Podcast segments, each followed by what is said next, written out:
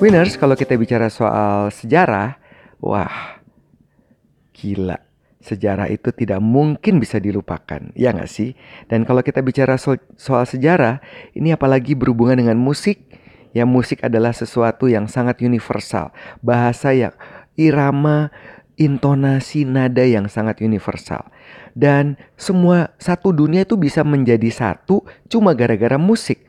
Walaupun kita gak tahu liriknya, misalnya lagu We Are The World, kita gak tahu liriknya mungkin untuk sebagian orang yang tidak paham bahasa Inggris, atau lagu Macarena, We Still Can Dance and Sing Along, atau mungkin Despacito. Yes, musik adalah sangat universal dan juga mempersatukan tidak cuma satu negara, tapi juga dunia ini. Nah, Winners, saya ingin membahas sebuah grup musik yang dibentuk tahun seribu sembilan ratus enam puluh dua dan bubar di tahun seribu sembilan ratus tujuh puluh. Hanya delapan tahun kelompok The Beatles ini, grup rock dari Inggris, tepatnya di Liverpool. Selama delapan tahun mereka telah mencetak banyak sekali prestasi. Gimana Win banyaknya? Banyak sekali prestasi. Ada dua ratus tiga belas lagu. Ada beberapa lagu yang datang dengan berbagai macam versi.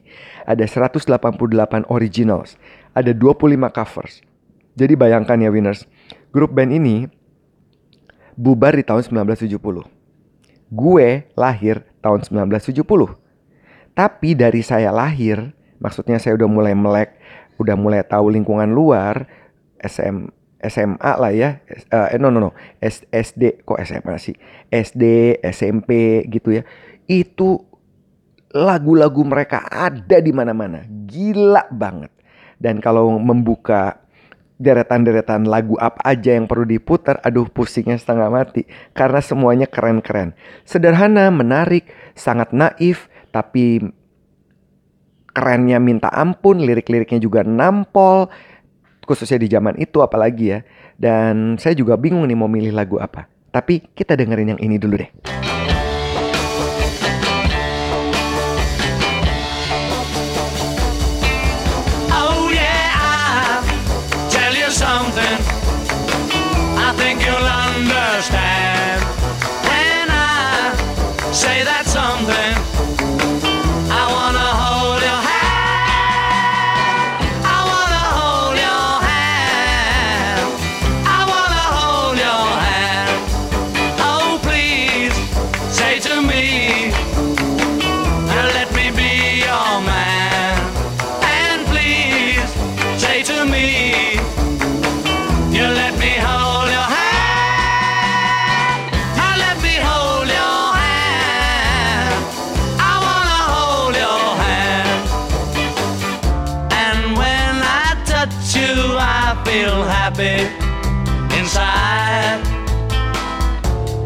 Such a feeling that my love I can hide, I can hide, I can hide. Yeah, you got that something I think you'll understand when I say that something. I wanna hold your hand.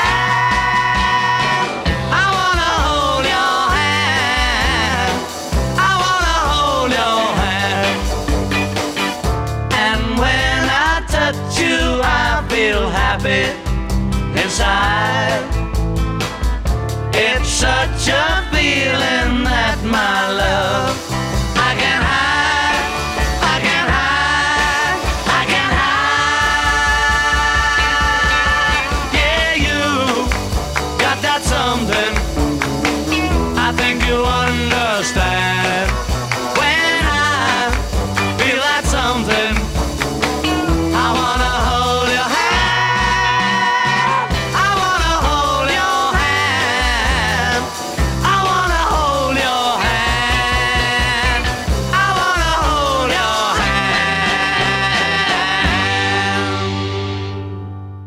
wanna hold your hand, I wanna hold your hand. Itulah dia, I wanna hold your hand from The Beatles. Nah, kalau kita bicara soal kelompok musik ini, Winners, The Beatles, tentu tidak luput dari yang namanya John Lennon. John Lennon adalah motor dari kelompok musik ini. Dan lahir di tanggal sembilan Oktober tahun empat puluh di Liverpool. Ayahnya adalah seorang pelaut berdarah Irlandia dan karena pekerjaannya tentu tidak dapat mendampingi John Lennon. Nah, jadi John Lennon kecil ini akhirnya memilih untuk bersama dengan ibunya. Namun pada kenyataannya lebih sering tinggal bersama sang bibi. Meskipun demikian, si ibu masih juga sering mengunjungi anaknya. Ya, ya tentulah ya. Nah, pada saat sebelas tahun, John Lennon sesekali juga mengunjungi ibunya di Liverpool. Dan dari situlah umur sebelas tahun, John Lennon mulai berkenalan akrab dengan musik. Sang ibu, jadi memang ibu itu memberikan sumber inspirasi ya. Dari ibulah berbagai macam pendidikan anak-anak itu terbentuk. Etika dan lain-lain itu terbentuk.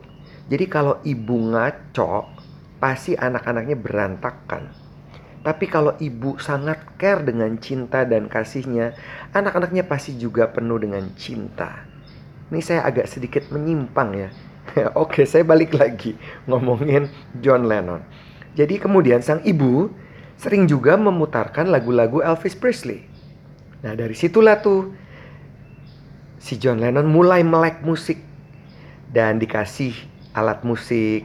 Ibunya pernah ngasih gitar usia lima belas tahun. Terus mulailah tuh John Lennon melihat ada klub-klub di daerah situ dan kemudian mulai terekspos. Waktu kuliah, eh waktu kuliah, waktu di bangku sekolah, S D, S M P, elementary gitu ya, junior high school sampai high school, John Lennon ini lebih dikenal sebagai anak yang santai. Santai, bukan santuy ya, santai. Dan lebih sering bercanda. Nah, pada saat usia remaja tersebut, mendapatkan gitar pertama yang dibelikan oleh ibunya. Nah, disitulah mulai tuh ya. John Lennon mulai Uh, melek musik. Tapi si nen, uh, si tante, si aunt, auntinya justru malah bertolak belakang. Si auntinya malah skeptis yang mengatakan musisi itu gak bisa menghasilkan uang. Karena, ini lucu ya, bapak pelaut, anak ditinggal sama ibu. Tapi akhirnya gak tahu gimana, anak tinggal sama adik ibunya, bibinya. Si Mimi ini. Si Mimi ini skeptis bilang bahwa lu gak bisa berharap hidup lu jadi sebagai seorang pemusik. Dan kalau kita lihat ini kan kita ngomong di era tahun enam puluhan ya. Bahwa industri musik belum bertumbuh dan lain-lain. Tentu sikap atau pemikiran skeptis seperti ini sering muncul. Bahkan ketika saya uh, sudah mau memilih jalur entertainment, banyak orang-orang yang mengatakan bahwa dunia entertainment tidak bisa menghidupkan seseorang. Ini tahun enam puluhan, penetrasinya sampai ke tahun delapan puluhan. Nah, jadi gak heran di zaman itu ya. Jadi si bibi bilang, lo gak akan bisa hidup sebagai seorang musisi. Tapi si ibu memberikan gitar dan memberikan cintanya dengan perhatian melihat bakat si anak, walaupun tidak tinggal sama bersama sang ibu. Dan pada tahun lima puluh delapan, ibunya ini meninggal dunia ditabrak mobil ketika berjalan pulang. Hancurlah hatinya si John Lennon ya. Jadi kayak energi yang besar terhadap minatnya untuk musik itu padam mendadak. Nah, tapi kan udah lima belas tahun, udah enam belas tahun, udah punya pilihan sendiri. Akhirnya John Lennon membentuk sebuah grup band bernama Quarry Man. Ini tempat di mana ia bersekolah. Melalui penampilan The Quarry Man, akhirnya John Lennon bertemu dengan Paul McCartney. Dan kemudian mengajak si Paul McCartney untuk bergabung di bandnya. Terus Paul McCartney dan John Lennon akhirnya berkenalan dengan George Harrison. Dan kemudian menjadi gitaris The Beatles. Mereka pernah merekrut beberapa orang, tapi akhirnya nggak jadi.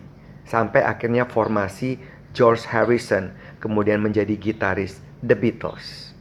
Nah, kita dengerin lagu lagi yuk. Lagu yang mana ya? Hmm, ini aja deh.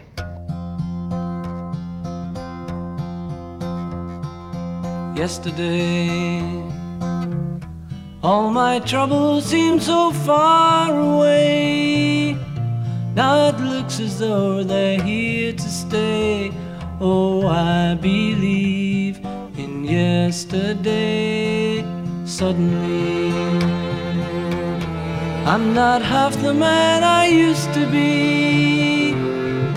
There's a shadow hanging over me. Oh, yesterday came suddenly.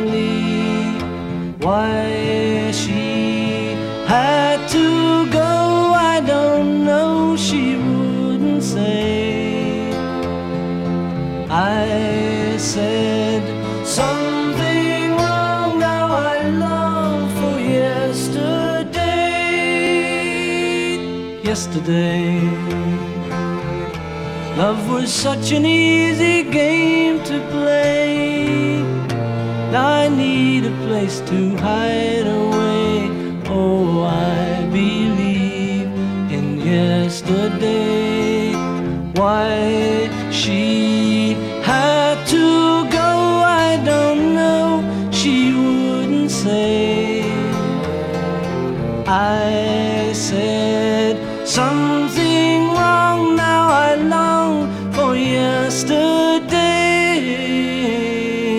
Yesterday love was such an easy game to play. I need a place to hide away. Oh, I believe in yesterday. Mm-hmm.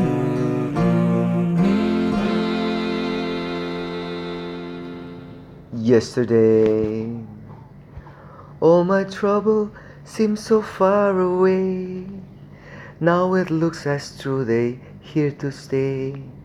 Oh, I believe in yesterday.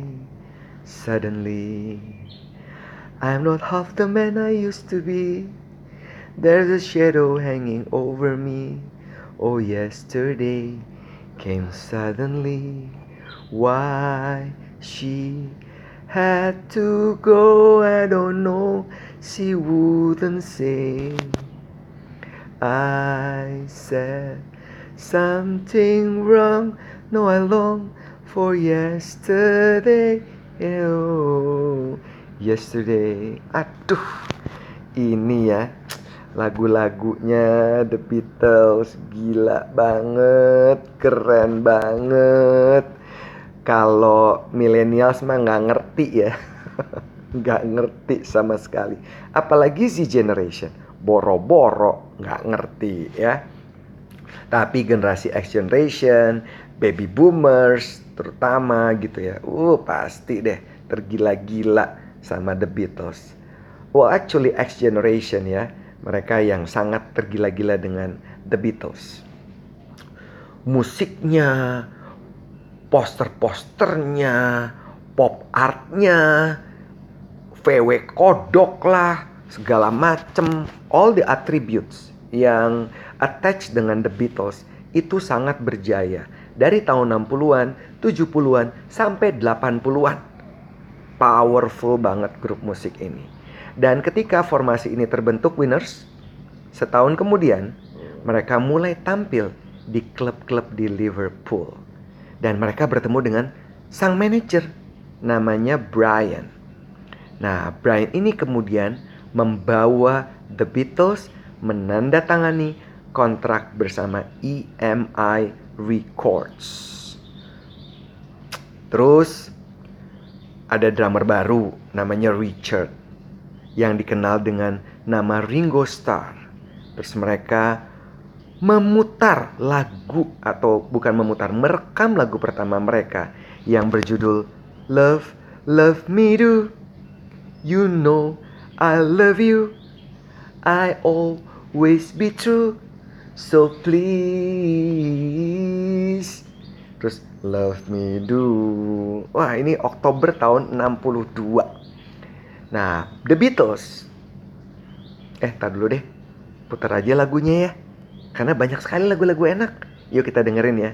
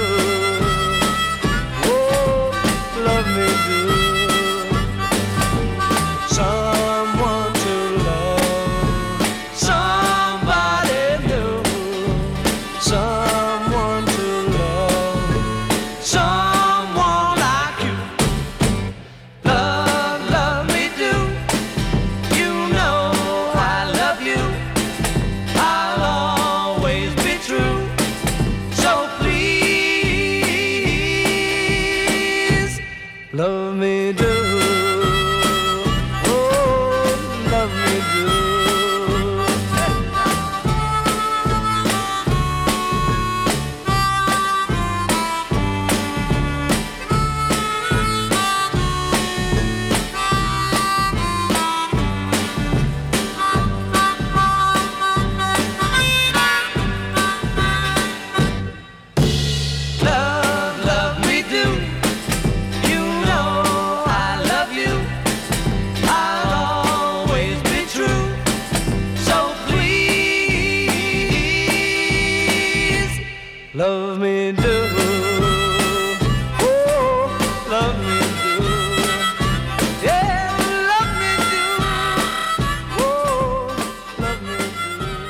Gimana Winners? Asik ya? Simple, sederhana, liriknya juga mudah dicerna, dan keren banget. Ini lagu pertama kali yang mereka mainkan dan didengar seantero Inggris Raya. Mulainya di bulan Oktober enam puluh dua. Dan lama-lama merangkak pelan tapi pasti, The Beatles akhirnya meraih puncak ketenaran.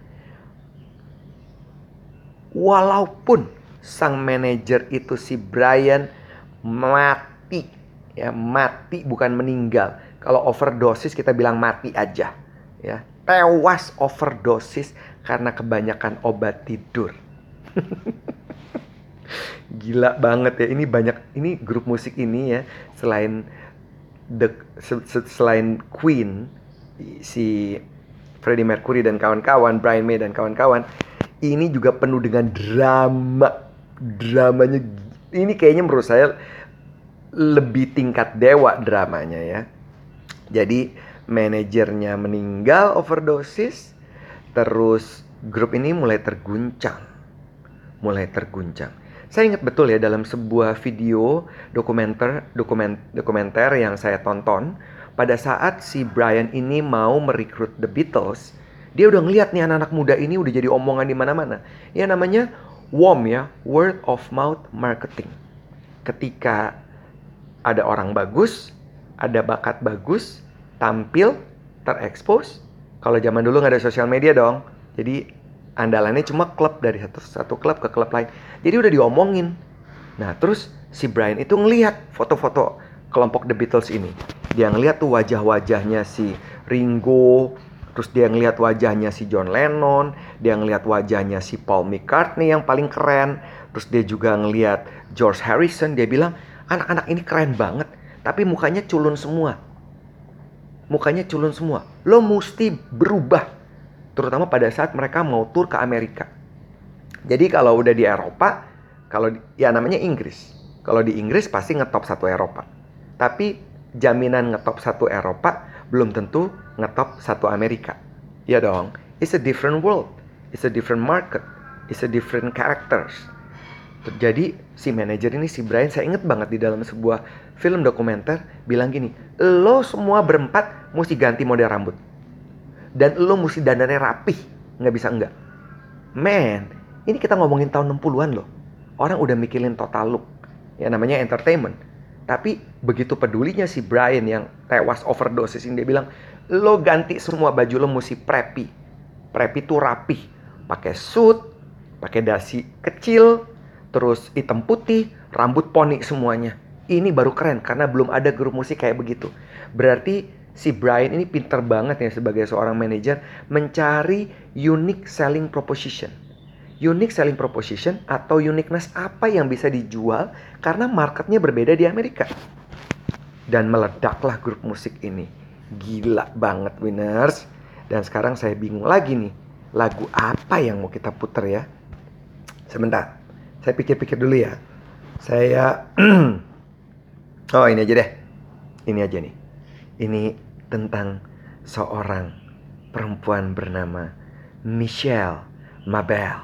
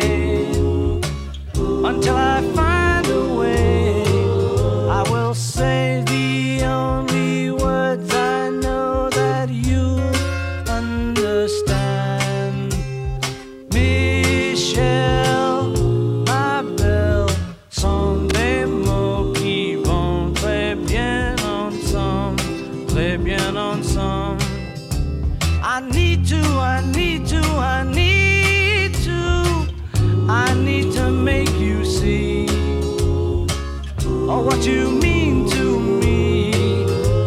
Until I do, I'm hoping you will know what I mean. I love you.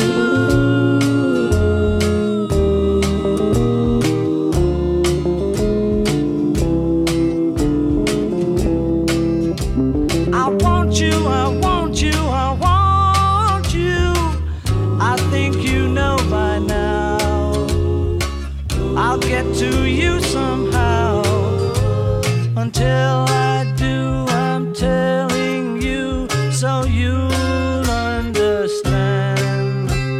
Michel, ma belle, sont des mots qui vont très bien ensemble, très bien ensemble. And I will say the only words I know that you'll understand. My Michelle.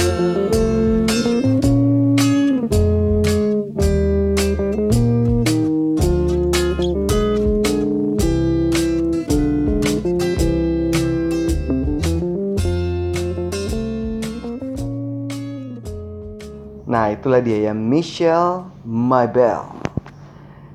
Michelle. Sebenarnya mungkin Yoko Ono kali ya yang bener ya, bukan Michelle. Nah, Winners, ini ada kejadian yang sangat merubah popularitas The Beatles. Tepatnya di bulan Maret tahun enam puluh enam pada saat The Beatles melakukan interview. Kita dengerin yuk interviewnya. Satu menit nih Winners ya, kita dengerin sama-sama ya. If it had said we're more, uh, television is more popular than Jesus, I might have got away with it. You know, but as I just happened to be talking to a friend, I used the word Beatles as a remote thing, not as what I think, as Beatles as though those other Beatles like other people see us.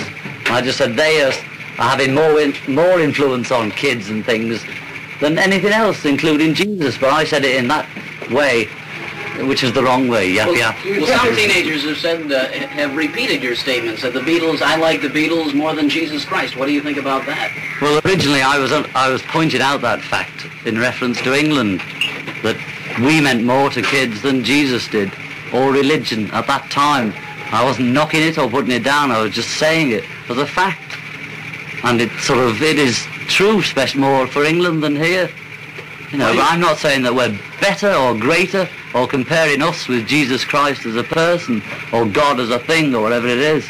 You know, I just said what I said and it was wrong or was taken wrong and now it's all this. Nah, Winners, apa pendapat Anda setelah mendengarkan cuplikan wawancara dari sebuah talk show atau interview John Lennon? Apa kesan Anda? Kalau buat saya, walaupun memang ini mereka udah sangat populer, mengalahkan semua grup musik yang ada di zaman itu, dan tidak luput yang namanya manusia ya. Manusia itu kan tidak pernah puas, greedy. Itu kan ada di dalam darah kita ya Winners ya. Tapi ketidakpuasan dan juga rasa jumawa atau sombong yang membuat akhirnya statement ini yang keluar dari mulut John Lennon menjadi sebuah statement yang populer, yaitu penistaan agama. John Lennon ngomong gini kan, saya tidak tahu mana yang lebih dulu hadir, rock and roll atau agama. Yesus sepenuhnya benar, tapi ajarannya banyak dan biasa. Terus lalu ada orang-orang yang memutarbalikannya, tapi bagi saya mereka malah merusaknya. Jadi sebuah statement yang mengatakan bahwa kini kami jauh lebih populer ketimbang Yesus. Nah, jadi pada saat London Evening memuat pernyataan ini, sebenarnya nggak ada masalah. Tapi begitu dipublish di Amerika beberapa bulan kemudian, dunia gempar. Dunia gempar. Jadi kalimat penistaan agama ini kemudian muncul dan kemudian kemarahan dunia luar biasa. Kebayang ya, orang yang tadinya cinta banget, dedicated banget, uh, loyal banget, bisa benci banget cuma gara-gara sebuah statement yang muncul. Apalagi ini sangat sensitif berhubungan dengan agama. Dan kalau di barat ya pasti kan lebih banyak agama Kristen dibanding agama lain. Dan apa yang terjadi Winners? Sang manajer Brian kelimpungan ngomaksa John Lennon untuk minta maaf. Tapi terjadi kemarahan besar. Piringan hitam, poster dibakar. Dan memunculkan reaksi keras umat Kristen atas ucapan John Lennon. Ih, gila banget kan? Masa dia bisa ngomong bahwa kami lebih populer? Udahlah ya winners, itu kan sudah terjadi ya. Jadi apa yang perlu dipelajari? Ya ketika kita dalam posisi tertentu, ya namanya kita tinggal di bumi ini. Kita harus tetap menginjak bumi. Harus down to earth. Walaupun di posisi puncak sekalipun, jangan lupa loh.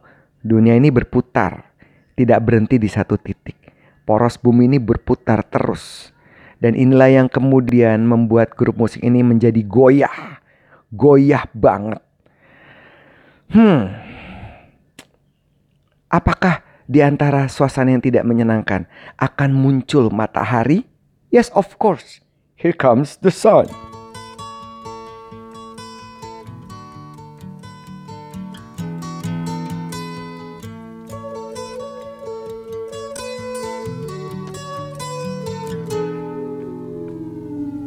Here comes the sun.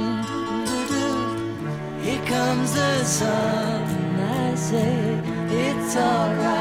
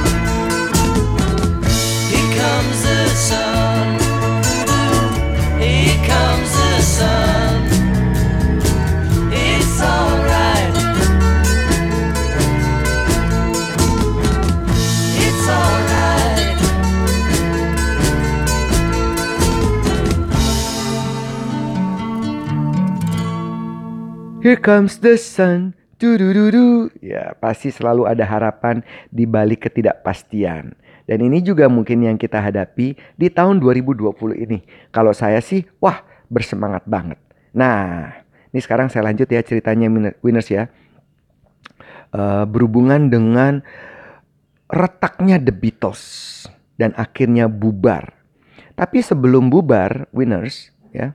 Ketika si The Beatles ini sedang puncak-puncaknya, terus statement John Lennon muncul, terus mulai deh tuh ya, makin goyang. Tapi di akhir-akhir grup ini sebelum bubar pada tahun tujuh puluh, Di bulan September enam puluh sembilan, The Beatles masih mampu mengeluarkan sejumlah lagu, Yellow Submarine, Let It Be gitu ya. Ya udahlah, Let It Be kan ya udah biarin aja, yang sudah terjadi terjadilah. Dan pada akhirnya The Beatles pada tahun tujuh puluh mengumumkan di bulan April bubar, termasuk keluarnya Paul McCartney. Jadi populer banget, ada kasus penistaan agama, mulai retak, manajernya overdosis, mungkin stres juga. Kaget kayaknya ya, menurut saya terlalu kaget dengan apa yang mereka dapetin, dengan fame, terus dengan uang, dengan reputasi, terlalu kaget. Jadi memang segala sesuatu yang instan itu menurut saya winners tidak baik. Nah, ketika grup ini bubar, mulai deh tuh ya. Bubarnya juga karena ada isu bahwa kemana-mana ketika John Lennon mulai berkenalan dengan Yoko Ono, ini kan istri keduanya ya, mulai berkenalan dengan Yoko Ono, Yoko Ono tuh ngintil di mana-mana. Jadi mulai makin mulai jealous, terus exposure-nya di mana-mana. Terus ada muncul tuh foto yang keren banget, foto telanjang John Lennon dengan Yoko Ono. Ih, fotonya keren sekali deh. Si John Lennon memeluk Yoko Ono sang istri. Gitu emang cinta banget sih kelihatan gitu ya. Dan akhirnya mulailah si ketika grup musik ini bubar.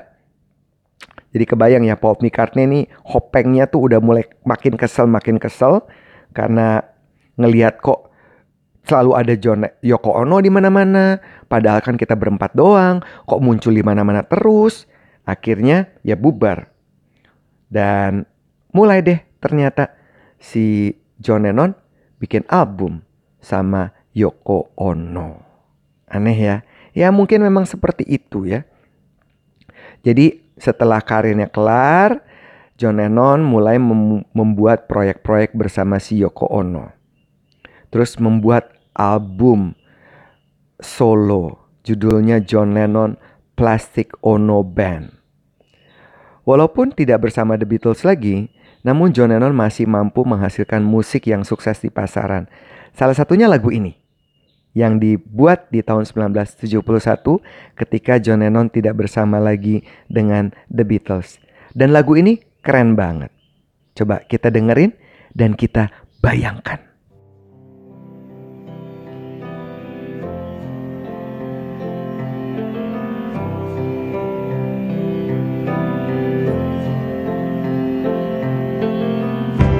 Imagine there's no heaven. It's easy if you try. No hell below us. Above us only sky. Imagine all. Caring for today. Imagine there's no countries. It isn't hard to do. Nothing to kill or die for. No religion too. Imagine all the people living life in peace. You, you may say I'm a dreamer, but I'm not the only one. I hope someday.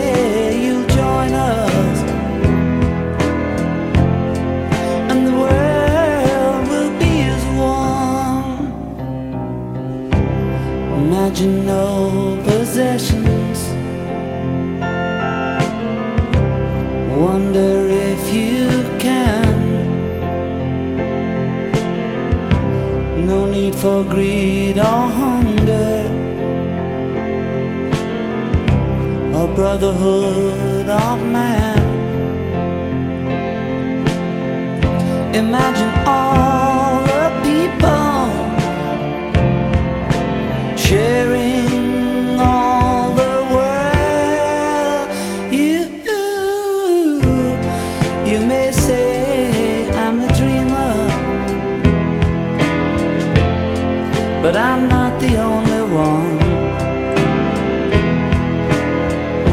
I hope someday you'll join us,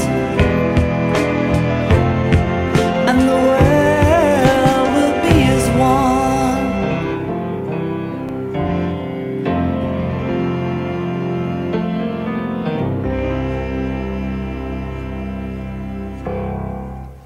Imagine all the people living for the world.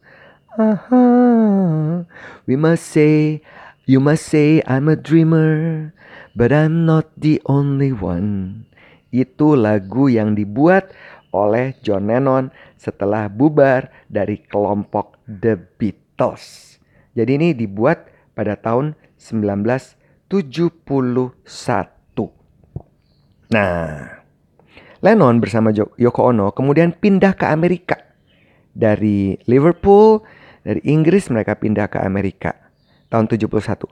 Meskipun diancam deportasi oleh pemerintahan Richard Nixon pada saat itu, yang karena aktivitasnya waktu itu si John Lennon menentang perang Vietnam.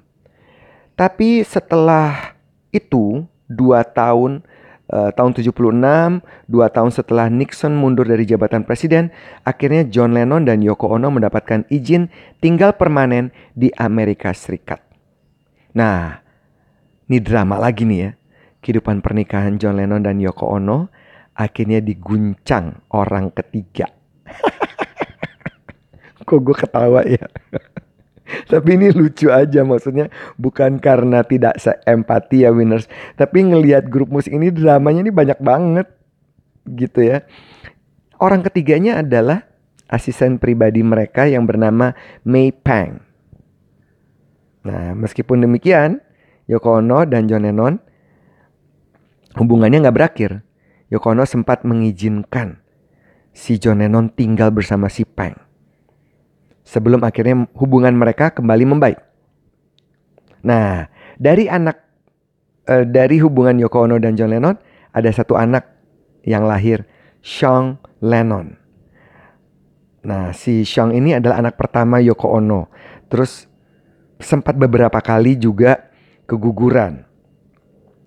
Nah, terus um, ada kejadian menarik nih winners. Bukan menarik sih sebenarnya. Kejadian yang membuat dunia ini shock ya. Tapi sebelumnya kita dengerin dulu deh. Kita dengerin lagu lagi ya dari grup musik legendaris yang sangat po keren banget. Apa ya lagunya ya? Banyak sekali nih lagu-lagu yang keren. Oh, ini aja. Hey Jude. Oke? Okay? Hey Jude. Don't make it bad. Take a sad song and make it better. Remember to let her into your heart. Then you can start to make it better. Hey Jude, don't be afraid. Were made to go out and get her. The minute you let her under your skin, then you begin to make it better. And anytime you feel the pain, hey Jude, refrain. Don't carry the world upon your shoulders, for well you know that it's a fool who plays it cool by making his world a little colder. Na na na na na na na na. Hey Jude, don't let me down. You have found her. Now go and get her. Remember to let her into your heart. Then you can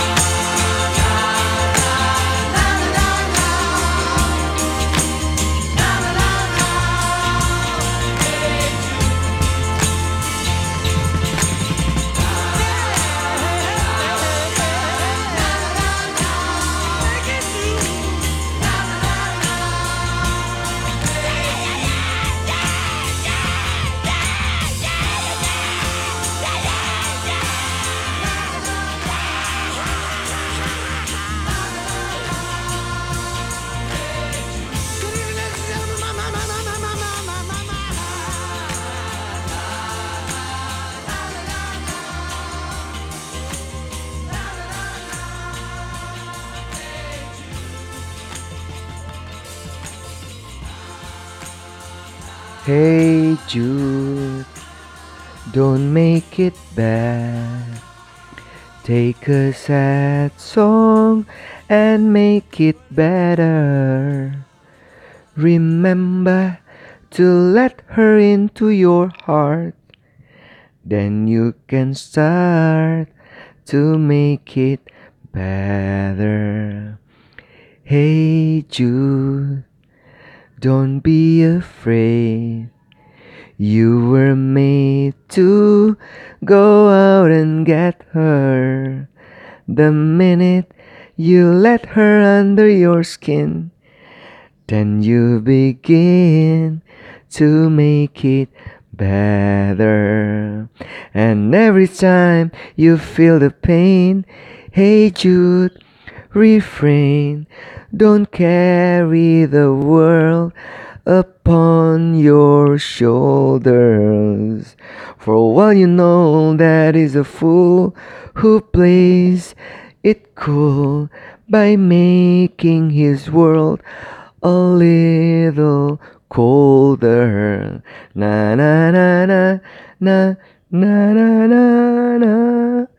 Hey Jude, hey Jude, ya ini bikin semua orang terkejut ketika ketika sebuah kejadian di bulan Desember tanggal delapan tahun delapan puluh.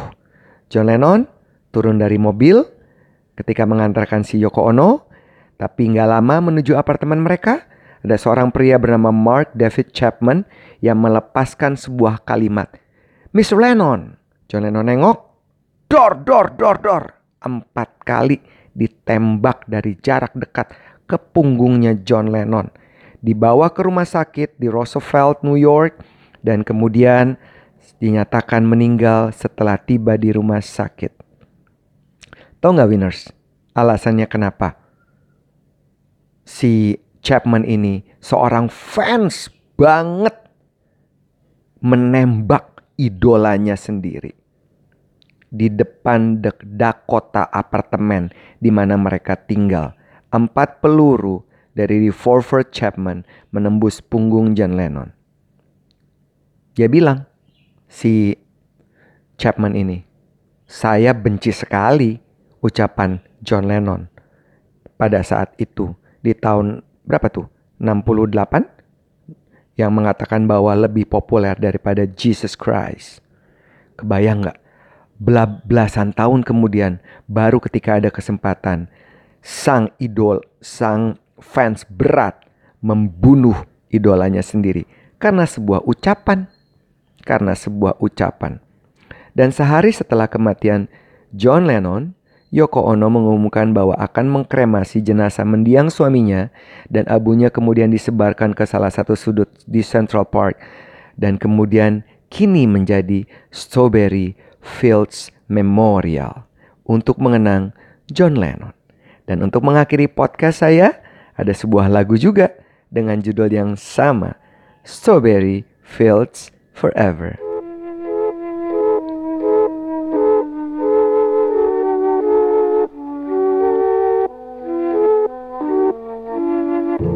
Let me take you down, 'cause I'm going to Strawberry Fields.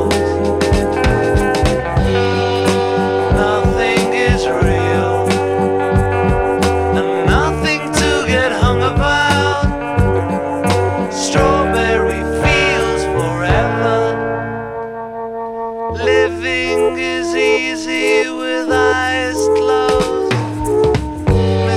Understanding all you see, it's getting hard to be someone, but it all works out. It doesn't matter much to me. Let me take you down, 'cause I'm going to Strawberry Fields. Nothing is real. Nothing to get hung about. Strawberry Fields forever. No one I think is in my tree. I I mean, it must be high or low. That is, you can't, you know, tune in, but it's alright. That is, I think it's not too bad. Let me take you down, 'cause I'm going to Strawberry Fields. Nothing is real, and nothing to get hung about. Strawberry Fields forever. Always know, sometimes think it's me, but you know I know and it's a dream. I think I know, I mean, uh, yes, but it's all wrong. That is, I think I disagree. Let me take you down, 'cause I'm going to Strawberry Fields. Nothing is real, and nothing to get hung about. Strawberry Fields forever. Strawberry Fields forever. Strawberry Fields forever.